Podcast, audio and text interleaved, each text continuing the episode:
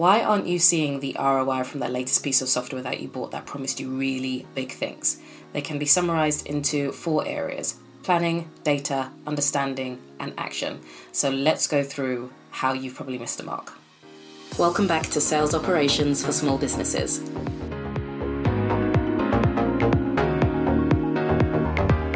Planning. First off, when you do have a new piece of software, it does need to be implemented in a way that is aligned to your business.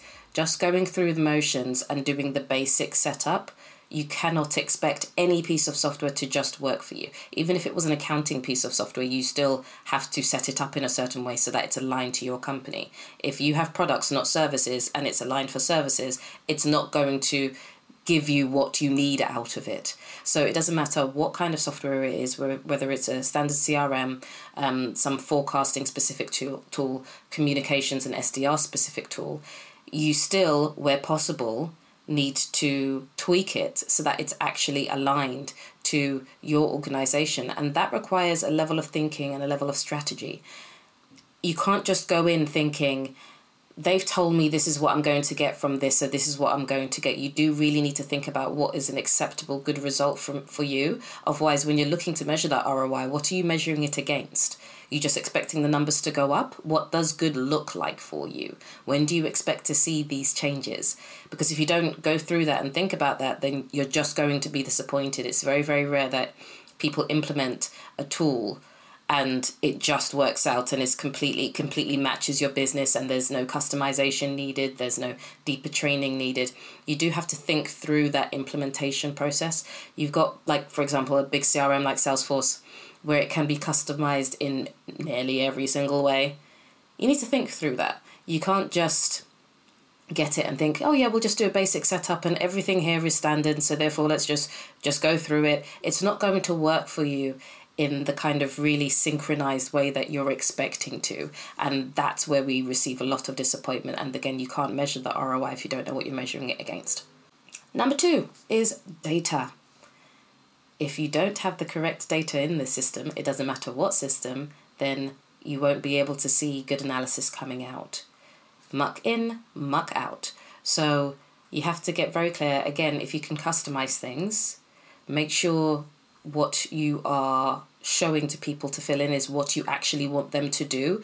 And it's not just a bunch of stuff that's just going to kill people's time because then they won't do it at all and then you won't have any data at all. It, it's it's a real killer for adoption if you just say just go in and fill in all of the things that you know and just leave it as that. You need to be really specific about what you're getting you need to make sure it's clear to your the people who you're asking to fill it in why they're filling it in and what benefits we'll be able to get eventually with it because if you do not have enough information or the right information then you've basically just got a software equivalent of a paperweight. It, it doesn't do anything. If anything, it's actually going to cause you harm because now you've paid for this thing that doesn't do anything and you've actively just frustrated um, your salespeople or whoever it is you're building this for to to to learn about this thing that is is just going to be another oh yeah we've installed this this new this new thing and it's going to be the thing that changes the world and we've all heard that we've all had to be trained to do something and then a couple of months later, oh no, we're not doing that anymore. So you're wasting time, and we know time is money. So we really do have to get clear on the kind of data that we want to receive and then making sure that we that that people adopt this system which again links into the strategy. You have to build in that that process for adoption as well. You can't just expect it to exist and say hey it's done uh, or even just give them the standard um, standard training materials that come from these organizations, they are much, much better now, much better now, but it's still worth providing those and a little bit on top to explain specifically how it's supposed to connect to your organization so that people can feel that connection. Number three, understanding, particularly sales managers' understanding, because the sales managers are responsible for their people's understanding. Sales ops can provide extra training, but it's there's there's not really that much room when it's a small business. So you're going to have to rely on sales managers. Okay. And understanding the point that I want to focus on here again is with data. There are many managers that have become managers and were promoted to be managers because they were very good salespeople.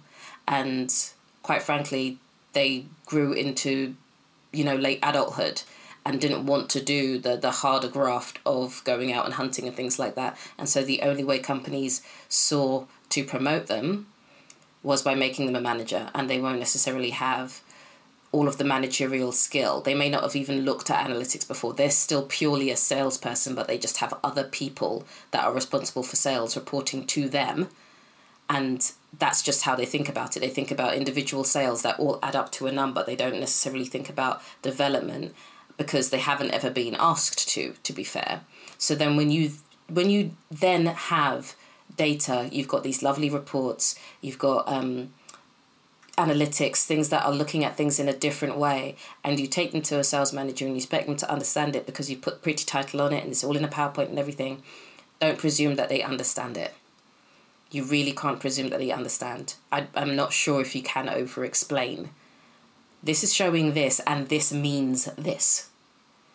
Because one of the things that you have to remember is that all because we're in a professional environment, it doesn't mean that people leave their humanity at home if you're showing something to someone and they know they should understand it, they should understand it, and they're looking at it and they don't understand it, the chances of many people actually saying, I'm sorry, can you explain the purpose of this to me? A lot there's not that many people that would do that. Some people can. We're learning as as as, as a people, we're learning to to ask questions and be a little bit more vulnerable. But not everybody will. Some people will smile and nod, take that information and do absolutely nothing with it because they don't understand it. It's not because they actively don't want to, but sometimes it's hard to ask for help. So if you are not sure, go in with the full explanation of what every single graph means because they aren't always easy to understand. last point, number four, is action all because we've paid a lot of money for this piece of tech and it's given us this wonderful data and it can even give us um, further analytics and it might even be able to tell us what to do at the very high level if you've got artificial intelligence on your side. It doesn't mean that it can do those actions for you. It can set up a reminder. We're not at the stage yet as far as i'm aware where it's going to call the client for you and say these specific things and respond to what the client is saying. So, the action that needs to come from the results of what you've received from the tech need to be carried out in order for you to receive the benefit that the tech was supposed to give you.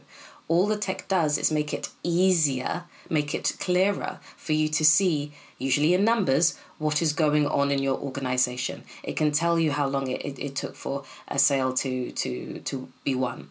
It can tell you where your lead source is coming from. It can tell you all of these things.